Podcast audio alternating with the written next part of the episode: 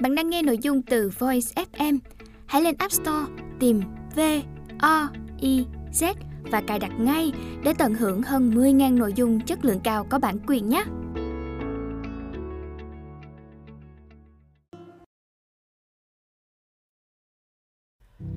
Bạn đang nghe sách nói tại Voice.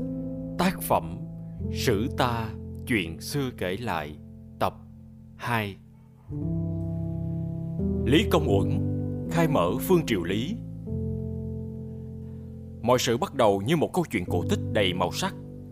Chàng là một lực điền nghèo rớt đi làm thuê ở chùa Tiên Sơn, Bắc Ninh. Nàng là một ni cô trong chùa. Thế mà hai người lại có tình ý với nhau. Rồi cô trót có mang. Đến khi bụng cô đã lùm lùm Sư cụ biết chuyện giận quá Đuổi cô đi nơi khác để tránh điều dị nghị. Đôi trẻ dắt nhau đến rừng bán Hồi ấy cả vùng đinh bản san sát thứ cây này, Thì dừng lại nghỉ chân. Người chồng đến một giếng nước, Phục đầu xuống uống cho đỡ khát. Chẳng may rơi xuống giếng chết đuối. Vợ đợi mãi không thấy chồng về, Bèn đi tìm. Đến chỗ cái giếng thì thấy mối đùn lên, Lấp kính thành gò. Hóa ra đó là một long mạch, Trời dành cho người có phúc phận. Người vợ đau đớn khóc than Bụng thấy bụng quặn đau, Bèn lết đến cái cổng một ngôi chùa gần đấy Chùa có tên chữ là Ứng Tâm Tên nôm là Chùa Dặn. Đêm, cô trở già đẻ. Vị sư trụ trì là Lý Khánh Văn, Đang nằm ngủ, Mộng thấy Long Thần lay gọi. Mau ra đón hoàng đế. Ông trở dậy ra xem, Thì thấy ở cửa tam quan, Hào quang rực rỡ, Hương thơm lan tỏa, Và một phụ nữ đẻ rơi ra một cậu con trai. Hai bàn tay có bốn chữ, Sơn hà xả tắc. Trời đột ngột nổi cơn mưa to gió lớn. Người mẹ bị chết ngay sau khi sinh con. Nhà sư bế đứa trẻ mồ côi vào chùa Nhận làm con nuôi Lấy họ mình đặt tên cho đứa trẻ là Lý Công Uẩn. Hồi ấy Các chùa chẳng những là nơi lễ bái Mà còn là trung tâm văn hóa, giáo dục. Bởi nhiều nhà sư vừa thông kinh kệ Vừa giỏi nho học. Sống ở chùa Lý Công Uẩn đã có được điều kiện trao dồi kiến thức tốt nhất khi được sự dạy bảo trực tiếp của nhà sư Lý Khánh Văn, một bậc lão tăng giỏi cả văn lẫn võ. Cậu bé mồ côi rất sáng dạ, 4 tuổi đã nhận được mặt chữ, 10 tuổi đã thuộc lòng kinh Phật. Đến khi thấy mình không đủ sức dạy cậu học trò quá thông tuệ nữa, sư Khánh Văn gửi cậu đến chùa Lục Tổ nhờ thiền sư Phạm Hạnh rèn cặp thêm. Thiền sư là người uyên bác nhất đương thời Ông đang nhận chức quốc sư trong triều, Luôn quan tâm đến việc đời, Nặng lòng lo sao cho quốc thái dân an. Thiền sư thương công uẩn như con đẻ, Ông dồn hết tâm sức truyền thụ cho cậu Những sở học của mình. Thầy trò rất tâm đắc, Thường đem chính sự ra luận bàn, Dường như ông chuẩn bị để người đệ tử gánh phát việc quốc gia đại sự. Năm công uẩn, đến tuổi trưởng thành, Triều Lê đang thịnh Chàng theo sư phụ đến kinh đô Hoa Lư dự cuộc thi tuyển chỉ huy cấm vệ. Lý Công Uẩn đổ đầu. Chàng được phu Lê Hoàng trọng dụng. Đến cuối đời Lê Đại Hành, Lý Công Uẩn trở thành một võ tướng quan trọng trong triều, nắm giữ một đơn vị tinh nhuệ bảo vệ hoàn thành, gọi là Tứ Sương Quân. Lê Đại Hành mất, hoàng tử Lê Long Đỉnh giết anh là Lê Long Việt để cướp ngôi. Ông vua bạo ngược này đặt thi hài phu anh ở giữa sân để uy hiếp quân thần. Chiếc phạt dầu từ thời phu đinh vẫn để gần đó. Hôm ấy được đổ đầy dầu, nhóm lửa đun sôi sùng sục. Đằng sau vua, những thị vệ đằng đằng sát khí, gươm tuốt sáng lòe, chỉ đợi một cử động nhỏ của ông ta là ra tay. Các quan quyền mọp trước sân rồng im thích, không dám động cựa. Ai nấy nghĩ thầm. Đến anh ruột vua còn bị giết, huống chi là mình. Từ hàng đầu tứ sương quân, bỗng có một người đứng dậy, tiến thẳng đến thi hài Long Việt, bế sóc ông ta lên, đem đặt trước ngay mà Long Đỉnh đang ngồi, rồi quỳ xuống cất tiếng khóc. Phù biến sắc, quắt mắt định phải tay ra hiệu, nhưng nửa chừng lại thả tay xuống, nói giọng đầy bất mãn. Bãi triều! Rồi tức tối quay gót lui vào hậu cung. Người đó đâu phải ai khác mà chính là thống lĩnh cấm quân Điện tiền chỉ huy sứ Lý Công Uẩn Các quan lục đục tản ra Ai nấy vẫn còn ngơ ngác Không tin được sự việc vừa xảy ra Hành động nghĩa khí ấy trong khoảnh khắc đã có tác động đến vua tàn bạo. Hôm sau, Lê Long Định xuống chiếu, thăng chức vượt cấp cho Lý Công Uẩn, làm tả thân vệ, điện tiền chỉ huy sứ. Đồng thời ra lệnh an táng vua Anh đúng nghi thức với thuy hiệu là Lê Trung Tông. Tuy mới làm vua được ba ngày, dù là để mua chuộc lòng người thì cũng cho thấy sự nể trọng của ông đối với Lý Công Uẩn. Khi ông vua thác loạn Lê Long Đỉnh, còn gọi là Lê Ngoại Triều ốm liệt giường, thì cũng là lúc trong dân gian lan truyền những lời sấm ký về sự thay đổi triều đại. Một buổi vắng người, quan chi hậu Đào Cam Mộc, vị đại thần có quyền lực nhất trong triều, gặp riêng Lý Công Uẩn thổ lộ. Chúa thường u mê, bạo ngược, làm nhiều điều bất nghĩa, trời đất đều chán ghét, chẳng bao lâu nữa sẽ băng hà. Còn nói dỗi còn thơ ấu, không kham nổi tình thế khó khăn, dân tình đang nháo nhác, ngóng tìm bậc chân chúa. Sau vài lời trao đi đổi lại dò ý nhau, Đào Cam Mộc nói cụ thể hơn. Này trăm họ đang quẩn bách, thân vệ nên nhân tình thế, lấy nhân đức mà vỗ về, thì người ta tất đuôi nhau theo về, như nước chảy chỗ trũng. Trước tấm chân thành ấy, Lý Công Uẩn không thể không siêu lòng. Cuối tháng 11 năm 1009, Lê Long Định trút hơi thở cuối cùng khi Lý Công Uẩn đang đem quân đi dẹp một cuộc nổi loạn ở vùng hội quan Tam Điệp. Cũng như mọi lần, ông biến việc chinh phạt thành một cuộc vũ dụ, khuyên nhủ người ta đừng làm rối loạn kỷ cương phép nước, lại còn phát gạo phát tiền cho nữa. Ông không thể biết rằng sáng sớm hôm sau ấy, ở Hoa Lư đã diễn ra một sự kiện trọng đại liên quan đến chính mình. Sau hồi trống nghị triều trang trọng khác thường, trước đông đủ văn võ báo quan, đào Cam Mộc báo tin nhà vua đã băng hà, rồi nói Hiện nay dân chúng khác lòng, mọi người chán ghét tiên hà khắc đế. Bạo ngược, không muốn theo về vua mới, tức con của Lê Long Đỉnh, mà đều có lòng tôn thờ hoàng thân vệ là người quyết đoán, sáng suốt, khoan thứ, nhân từ, xứng ngôi thiên tử, ý các quan ra sao. Cả triều đình đồng thanh hô, phản tuế. Kéo quân trở về cách kinh thành vài dặm, Lý Công quận thấy phía xa xa bụi cuốn mù mịt, cờ xí rợp trời, ông ra lệnh dân quân. Đoàn người từ phía kinh thành tiến lại gần. Ông ngạc nhiên nhận thấy đông đủ các quan do Đào Cam Lộc dẫn đầu. Vị đại thần tiến lên tâu. Hoàng đế đã băng hà, đất nước không thể một ngày không có vua. Triều đình đã nhất trí tôn tướng quân lên ngôi cửu ngũ. Nói đoạn, ông cùng các quan và binh sĩ cùng quỳ xuống trước ngựa của tướng quân họ Lý, tung hô như trước đấng thiên tử. Mùa xuân năm Canh Tuất 1010, Lý Công Quận chính thức đăng quang, đặt niên hiệu là Thuận Thiên, được sử sách gọi là Lý Thái Tổ. Xuất thân là Phật tử, được dạy dỗ bởi các thiền sư, nhà vua thấm nhuần tư tưởng bác ái, nhân từ của đạo Phật. Vừa lên ngôi, ông đã ban lệnh xóa nợ thuế cũ cho người nghèo khổ, đồng thời miễn thuế cho nhân dân cả nước 3 năm liền. Ông cũng bãi bỏ các quy định hà khắc và cho phép mọi người ai có điều gì oan uất thì bẩm báo, nhà vua sẽ đích thân xét xử. Nhà vua tôn sùng đạo Phật và lấy tôn giáo này làm chỗ dựa tinh thần cho phương triều. Trong những năm cầm quyền, ông cho xây dựng và tu sửa nhiều chùa, đúc nhiều chuông ở kinh thành và các nơi khác. Với cương vị hoàng đế, khai sáng triều lý, trước hết ông lo xây dựng phương triều, củng cố chính quyền trung ương. Bộ máy hành chính được xây dựng có quy củ, phép tắc rõ ràng. Cả nước chia làm 24 lộ. Các thế lực các cứ địa phương bị dẹp yên. Chế độ thuế khóa rất nhẹ để dưỡng sức dân. Đất nước khởi sắc, thay đổi từng ngày. Mùa màng liên tiếp bội thu, dân tình phấn khởi. Lý Thái Tổ đã đặt cơ sở và định hướng ban đầu nhưng rất căn bản cho sự tồn tại của phương triều và sự phát triển của đất nước.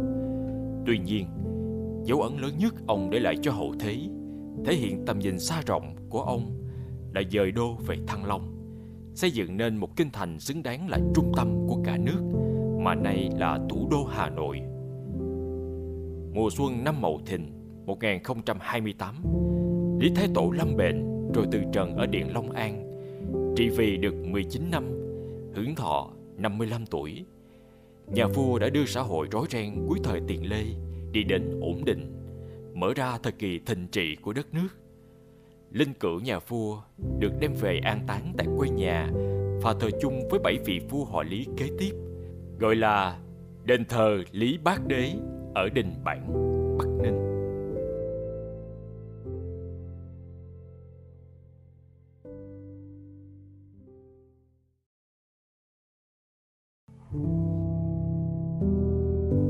Thiền sư, quốc sư Phạn Hạnh Xưa này vẫn có những nhân vật trên danh nghĩa hầu như không có vai trò gì quan trọng nhưng thực chất lại tác động sâu sắc vào dòng chảy của lịch sử. Thiền sư Phạn Hạnh là một người như vậy. Ông đứng đằng sau chính trường nhưng lại có ảnh hưởng trong một thời gian dài, từ triều Đinh qua triều Tiền Lê đến triều Lý. Vào thế kỷ thứ hai, đạo Phật bắt đầu du nhập vào nước ta Xong chỉ đến thời Lý Nam Đế, thế kỷ thứ sáu, Phật giáo mới bén rễ trong nhân dân và từ đó kề vai sát cánh với dân tộc trong buổi khó khăn cũng như trong thời thịnh trị. Có những thời kỳ Phật giáo được coi là quốc giáo và là chỗ dựa tinh thần của vương triều. Tầng lớp tăng lữ cũng là lớp người được đào tạo bài bản nhất và có học thức nhất trong xã hội. Bởi vậy họ rất có uy tín với dân chúng. Ở châu cổ Pháp, nay là làng Đình Bản, huyện Thuận Thành, Bắc Ninh, cái nôi của Phật giáo nước ta, có một gia đình theo đạo Phật từ lâu đời. Năm 932 trong gia đình ấy, một cậu bé đã ra đời mà chẳng sách vở cổ nào ghi lại họ tên thật. Bởi cả cuộc đời cậu gắn với những hoạt động dưới đạo hiệu của mình. Ngay từ tuổi ấu thơ, cậu đã tỏ ra rất thông minh, ham học hỏi, đọc sách không biết mệt. Cuốn sách cổ Thiên Uyển Tập Anh ghi lại. Thuở nhỏ thông minh khác thường, Học thông ba giáo, Đọc kỹ trăm nhà, Nhưng coi khinh công danh phú quý. Năm 21 tuổi, Chàng thanh niên ấy xuất gia đạo Phật. Lễ pháp danh là Phạn Hạnh. Tu học dưới sự hướng dẫn của sư Thiền Ông, Một vị cao tăng ở chùa Lục Tổ. Phạn Hạnh chọn thiền phái nhập thế, Không xa lánh cõi đời Mà ngược lại Hòa mình vào xã hội để tìm cách giúp dân, giúp nước. Ông được coi là người uyên bác nhất thời đại Nắm được những kiến thức đương thời Không chỉ thông tuệ về Phật giáo Mà rất rành chính sự Nhạy bén với thời cuộc. Những lời ông nói ra thường là những dự báo ứng nghiệm. Vì thế thiền sư Phạn Hạnh Được các vua coi như là cố vấn Phong chức quốc sư Để tìm lời khuyên trước khi quyết định những việc quốc gia trọng sự. Chẳng hạn năm Canh Thìn 1970, Trước khi đánh Tống Vua Lê Đại Hành triệu ông về triều hỏi Nếu đánh thì thắng hay bại? Ông quả quyết Chỉ ba bảy mươi hai mốt ngày Giặc tất phải lui. Khi vua Lê muốn chinh phục Chiêm Thành Để giải cứu hai sứ giả bị bắt giữ Nhưng còn do dự Ông đã đến tận chùa vị quốc sư trụ trì để hỏi ý kiến. Thiền sư khuyên nhà vua nên lập tức tận dụng cơ hội Và nhất định sẽ thắng to Cả hai việc đều đúng như ông đã tiên liệu. Một sự kiện đặc biệt có quan hệ không chỉ với thiền sư Vạn hạnh mà với cả lịch sử đất nước là khi ông gặp cậu bé mồ côi Lý Công Uẩn do thiền sư Lý Khánh Văn đưa đến nhờ dạy dỗ. Vạn Hạnh phát hiện ngay ra tư chất khác thường của cậu nên đã hết lòng chỉ bảo, truyền thụ kiến thức, rèn luyện phẩm hạnh. Ông còn đưa cậu đến những lò võ nổi tiếng ở Kinh Đô để luyện thập bát môn võ nghệ rồi giảng giải cho cậu cả binh pháp, trận đồ để cậu trở thành người văn võ toàn tài. Đi đâu, ông cũng mang cậu đi theo để cậu nắm vững dân tình, mong muốn và ước vọng của họ. Với ý định tìm cho vua Lê Hoàng người có thực tài, ông khuyên Lý Công Uẩn dự thi cuộc thi võ nhà vua cho mở để tuyển cấm quân khi chàng vừa tròn 18 tuổi.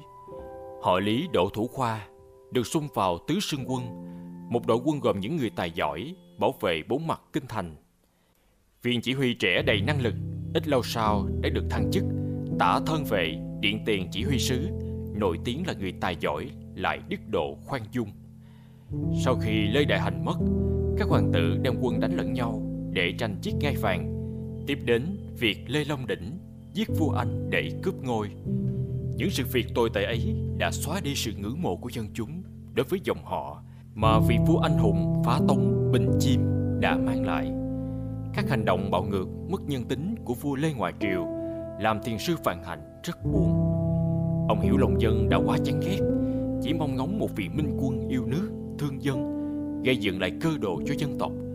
Thì đây chứ đâu, chàng trai tại Đức họ Lý mà từ lâu ông đã coi như đệ tử của mình. Thiền sư Phạm Hạnh quyết định bằng mọi cách phải làm sao để lòng dân hướng về Lý Công Quận. Thế là nơi này, nơi nọ xôn xao về những đêm trời xuất hiện. Nào là nghe nói trên lưng con chó trắng ở chùa Ứng Tâm, châu cổ Pháp, có những đốm lông đen hình hai chữ thiên tử. Ý nói sẽ xuất hiện một vị vua sinh vào năm tuất và cũng lên ngôi năm tuất. Nào là cây đa ở chùa Sông Lâm, có vết sâu ăn hình chữ quốc, ứng báo Lê Suy Lý Thành và đất nước sắp có biến động lớn. Một hôm trên đường về kinh, ông ghé thăm thiền sư Đinh La Quý An ở chùa Minh Châu cổ Pháp. Trong lúc chuyện trò, ông nghe nhà sư than vãn.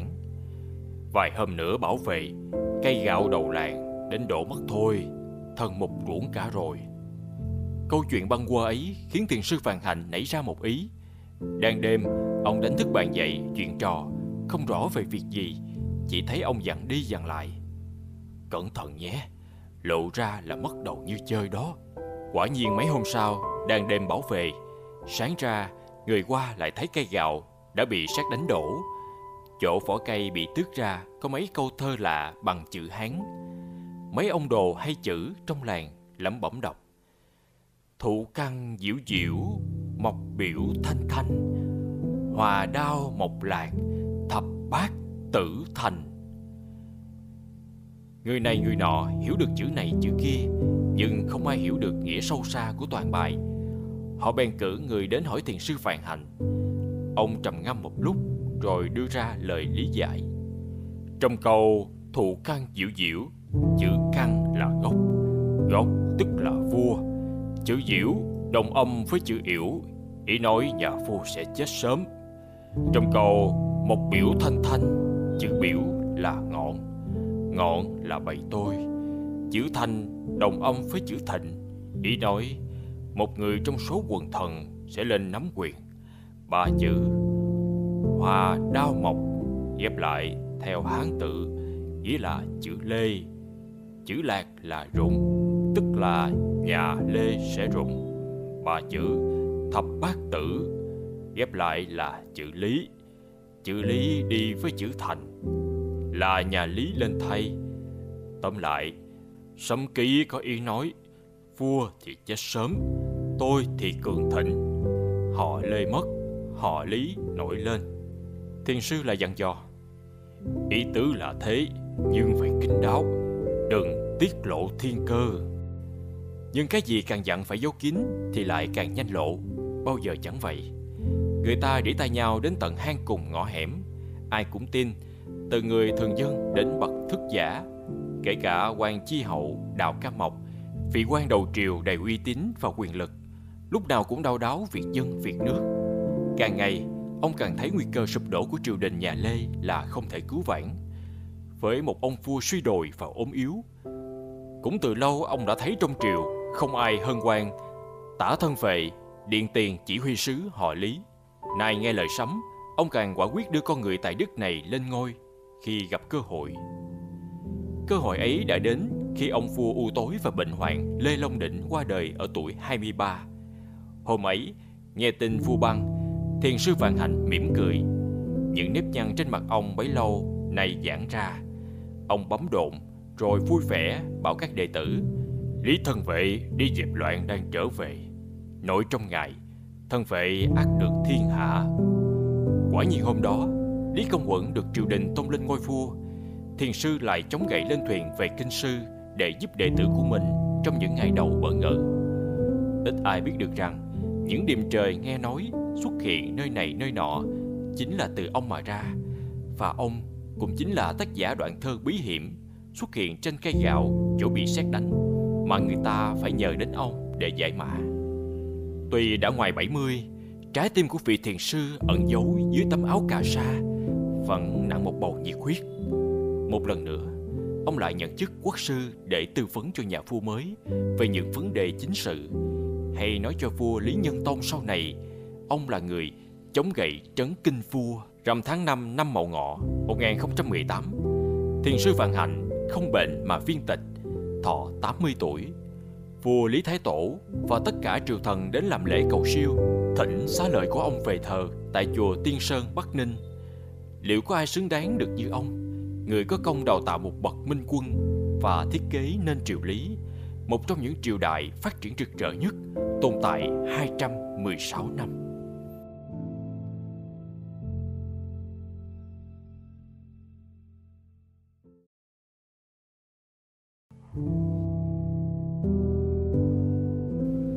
Lý Thái Tổ dời đô về Thăng Long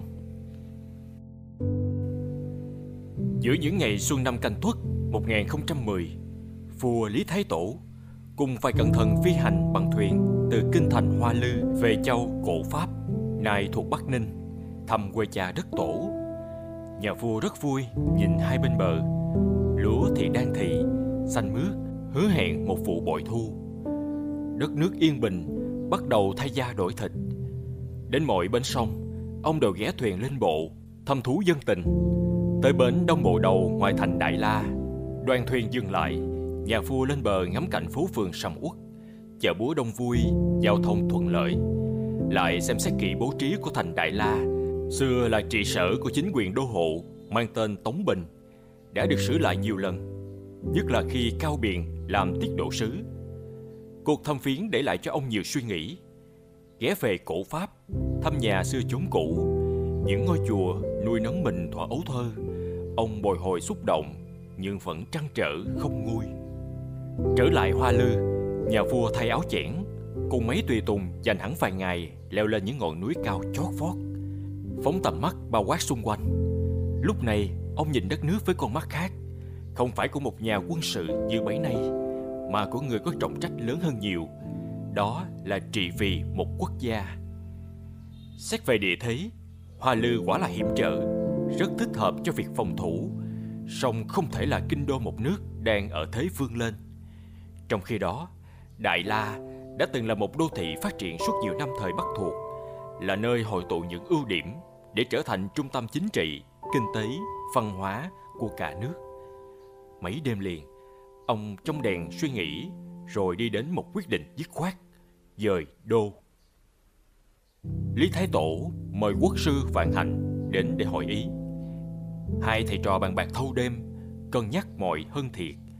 Và khi quốc sư đã về phòng riêng nghỉ ngơi, vua vẫn thức đến sáng, viết thiên đô chiếu gửi văn phỏ báo quan, tờ chiếu khẳng định. Đại La là thành cũ của Cao Vương, Cao Biện. Ở giữa trung tâm trời đất, có thấy rồng phục hổ chầu đúng ngôi đông, tây, nam, lại tiền hướng nhìn sông tự núi, địa thế rộng mà bằng, đất đai cao mà thoáng, dần không khổ về ngập lụt tối tăm. Muôn vật được tốt tươi phồn thịnh, xem khắp nước Việt ta, đó là nơi thắng địa, thật là chỗ hội tụ quan yếu của tứ phương, xứng là nơi định đô cho muôn đời. Trẫm muốn định đô ở đó, không hiểu các khanh nghĩ sao.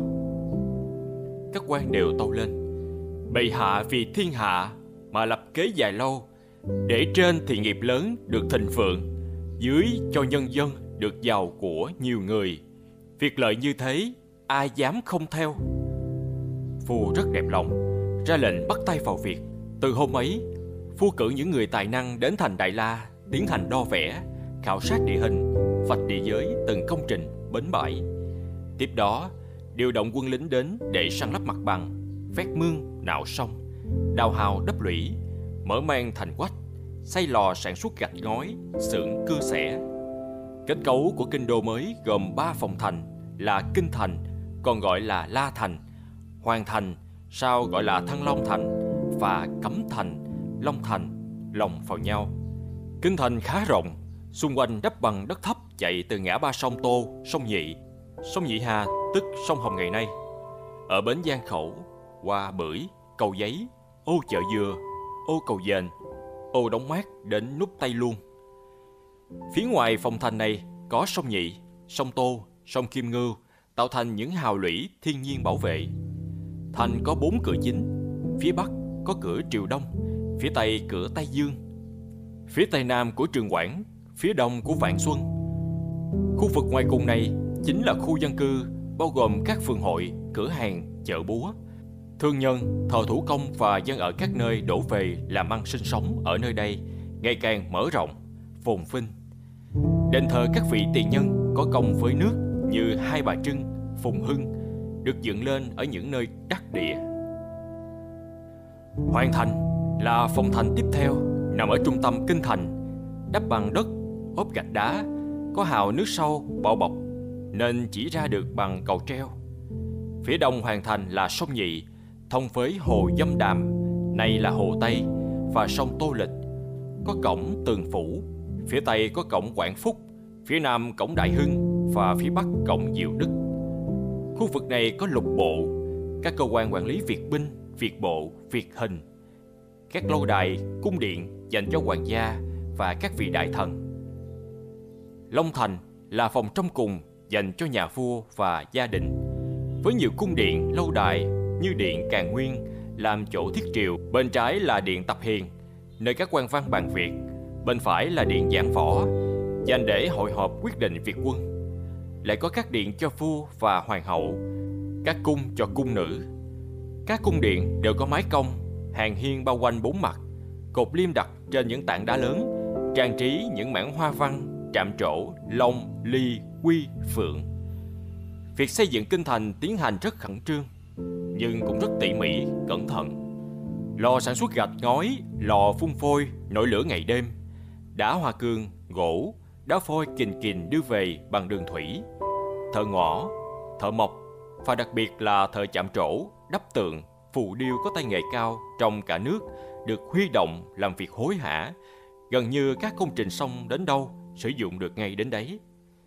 Vì vậy, đến tháng 7 cùng năm, đoàn thuyền ngự và các thuyền hộ giá đã dời Hoa Lư lên đường về kinh đô mới bằng đường thủy, theo các sông Hoàng Long, sông Đáy, sông Giang Châu, rồi ngược về sông Nhị, mất gần 3 ngày đường.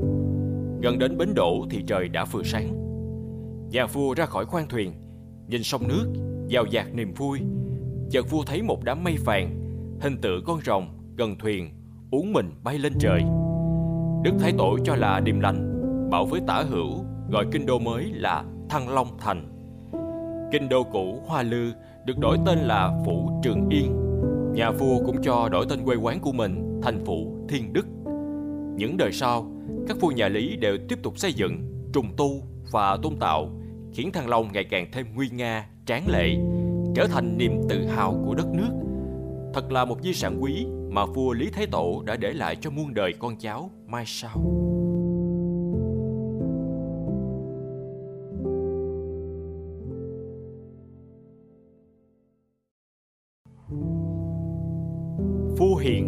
Thái Tông.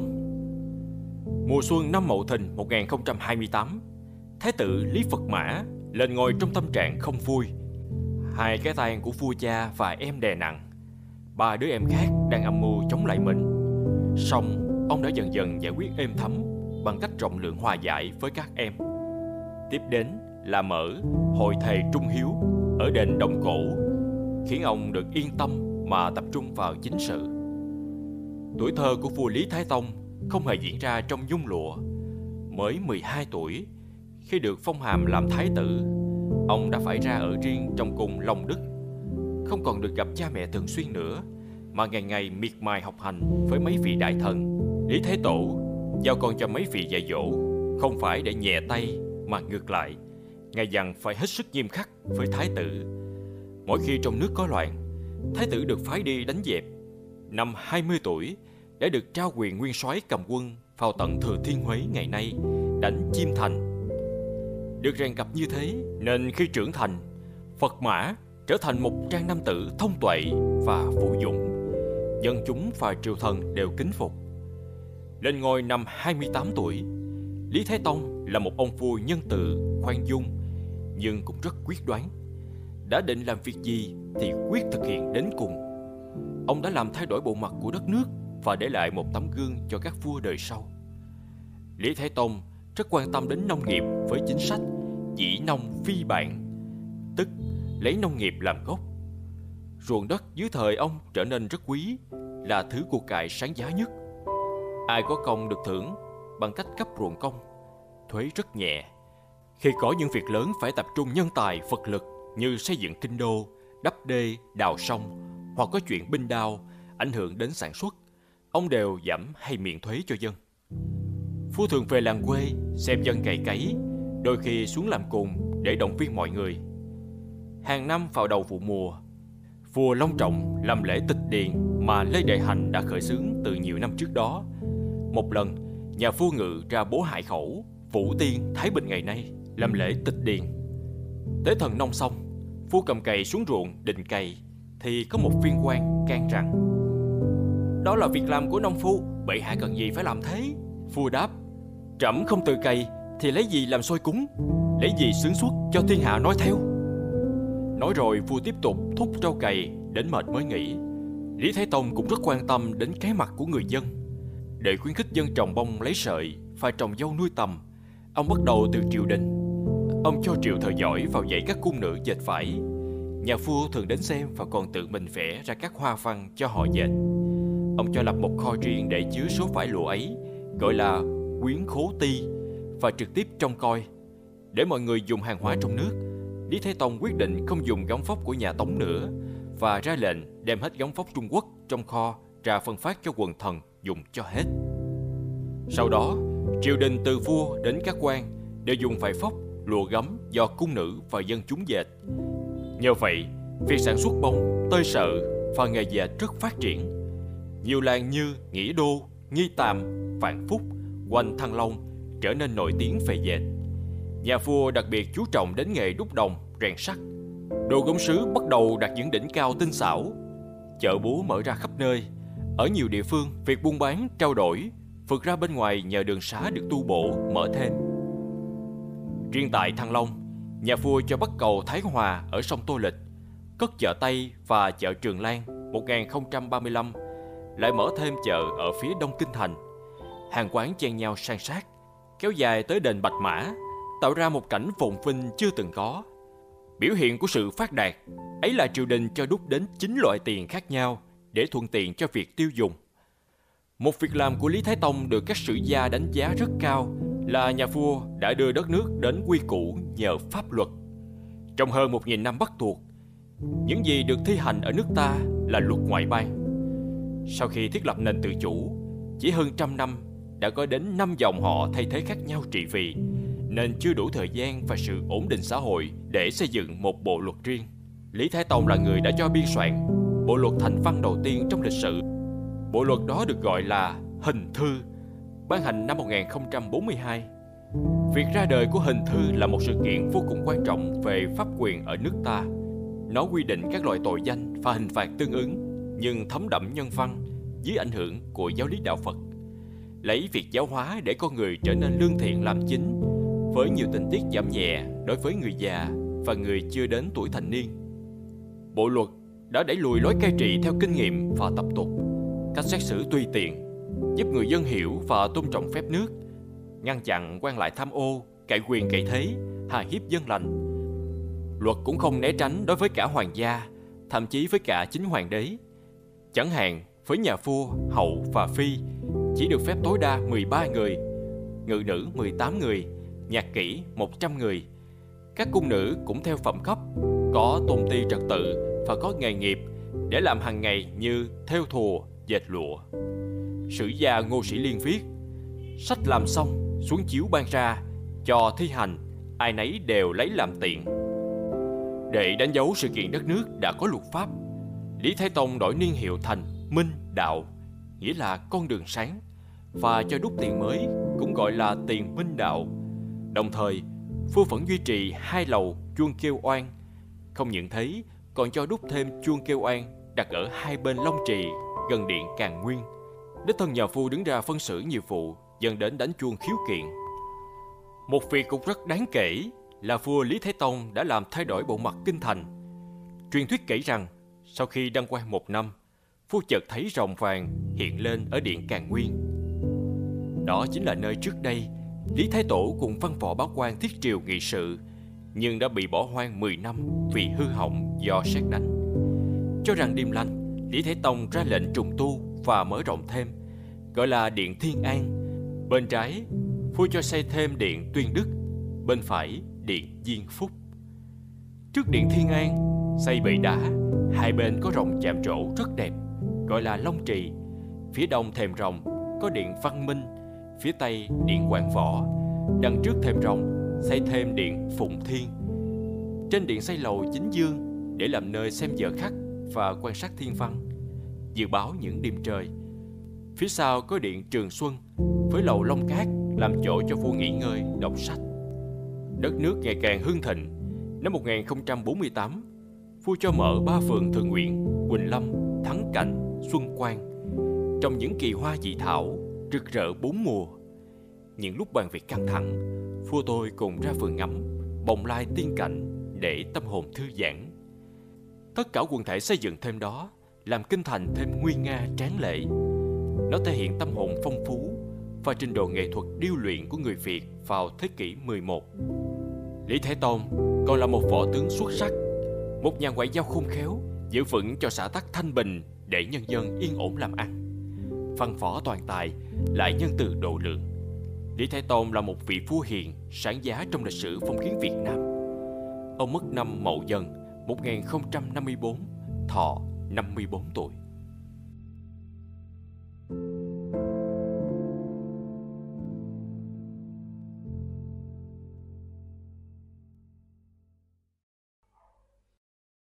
Hội thề đồng cổ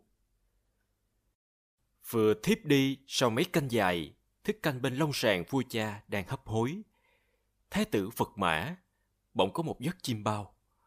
Ông mơ thấy đồng cổ hiện về, báo rằng sau khi Lý Thái Tổ băng hà, thế nào Tam Vương cũng làm phản để tranh ngôi báu. Thần dặn phải phòng bị cẩn thận, thần sẽ trợ giúp. Ông lòng dạ rối bời, không tin các hoàng em, Dược Thành Vương, Đồng Chính Vương, Vũ Đức Vương lại có thể chống lại di chiếu vua cha, tranh cướp ngai vàng với mình. Vậy mà hôm sau, Đức Thái Tổ vừa tạ thế, tang lễ chưa kịp phát, sự việc đã xảy ra đúng thế, như Đại sứ Việt ký toàn thư đã ghi lại.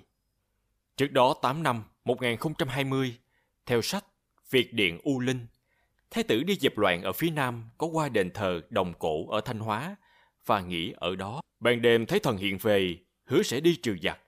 Thắng trận trở về, ông đã dừng lại làm lễ tạ. Đồng cổ, theo tiếng Hán, nghĩa là trống đồng, một linh khí dùng trong thờ cúng tế lễ. Thần đồng cổ là vị thần của linh khí này.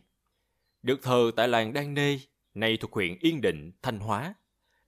Lý Thế Tổ, ngay sau khi lên ngôi đã ra lệnh rước thần về thờ ở Thăng Long. Ngôi đền được xây dựng ở bên phải Hoàng Thành, ở phía sau chùa Thánh Thọ, nay thuộc địa phận làng Đông Xá, phường Bưởi, quận Tây Hồ, Hà Nội. Đền Đông Cổ nằm ở giữa quãng đường Thùy Khuê, từ đó ngược sông Tô, về phía đông chừng 300 mét. Đền xây đẹp, cổng có đôi cầu đối cổ. Linh từ nhất, thốc tiểu long đổ, thần ngự thiên thu, hưởng phượng thành. Nghĩa là, đền thiên một nóc, trời long đổ, lời thánh nghìn thu, vọng phượng thành. Long đổ và phượng thành là những cách gọi khác của thành Thăng Long. Nhà vua xuống chiếu lấy ngày 25 tháng 3 hàng năm để tiến hành hội thề. Hôm ấy tất cả các quan trong triều sẽ đến đó ăn thề. Trước đền đắp một đàn cao, xung quanh cờ xí rập trời, đội nghi vệ hàng ngũ tề chỉnh, giáo gươm rập đất. Giữa đàn là bài vị thần đồng cổ, có lò hương nghi ngút khói. Bách quan văn võ từ phía đông đi vào, đến trước đàn, quỳ trước thần vị, đọc lời thề theo chữ Hán. Phi tự bất hiếu, phi thần bất trung, thần minh cất chi. Làm con bất hiếu, làm tôi bất trung, thần minh giết chết. Ai trốn lời thề, bị đánh 50 trượng. Về sau, vì ngày này trùng với ngày dỗ của một vị vua triều Lý, nên hội thề chuyển sang mùng 4 tháng 4 và suốt thời nhà Lý đều giữ lệ ấy. Nghi lễ này đã góp phần ổn định tôn ti trật tự trong triều đình, cũng như trong hoàng gia. Ai nấy đều lo làm đúng phần sự của mình, không dám có ý tiếm đoạt, sợ bị thần đồng cổ trừng phạt. Vua Lý Thánh Tông cũng tin vào sự trấn áp về tâm linh, không lo đến việc rối loạn trong triều đình nữa, nên tập trung vào các việc khác. Nhờ vậy, ông làm được nhiều việc cho đất nước, trở thành một vị minh quân, để lại nhiều dấu ấn trong lịch sử dân tộc. Giành được ngôi từ nhà Lý, các vua nhà Trần vẫn muốn dùng biện pháp cũ để ràng buộc quần thần trung thành với mình. Nên chỉ ba năm sau khi nắm quyền, đã cho coi phục nghi lễ này, nhưng lời thề có vẻ hướng về các quan triều hơn. Đại Việt Sử Ký Toàn Thư chép Hàng năm ngày mùng 4 tháng 4, tệ tướng và trăm quan hồi gà gáy đến trực chờ ngoài cửa thành, mờ mờ sáng vào triều, phu ngự ở hành lang phía phải. Trăm quan mặc nhung phục, làm lễ lạy rồi lui ra, đầy đủ nghi trượng theo hầu ra cửa tây kinh thành, đến đền đồng cổ, họp nhau thầy. Phi thần tận trung, phi quan thanh bạch, hữu thâu thử minh, thần minh cức chi. Làm tôi hết lòng trung, làm quan trong sạch, ai trái lời thầy này, thần minh giết chết. Đọc xong, quan tệ tướng sai đóng cửa đền lại để điểm danh. Người nào thiếu mặt phải phạt năm quan tiền. Ngày hôm ấy con trai, con gái bốn phương đứng ở cạnh đường để xem chật ních, cho là hội lớn. Sang đời Lê không tổ chức thầy bồi ở đây nữa. Hội thầy trở thành một lễ hội dân gian. Một thơ dân gian về cá chép hóa rồng có câu Mồng bốn cá đi ăn thầy, mồng tám cá về, cá vượt, vũ môn là bắt nguồn từ lễ hội trung hiếu này. Bạn đang nghe nội dung từ Voice FM. Hãy lên App Store tìm V O I Z và cài đặt ngay để tận hưởng hơn 10.000 nội dung chất lượng cao có bản quyền nhé.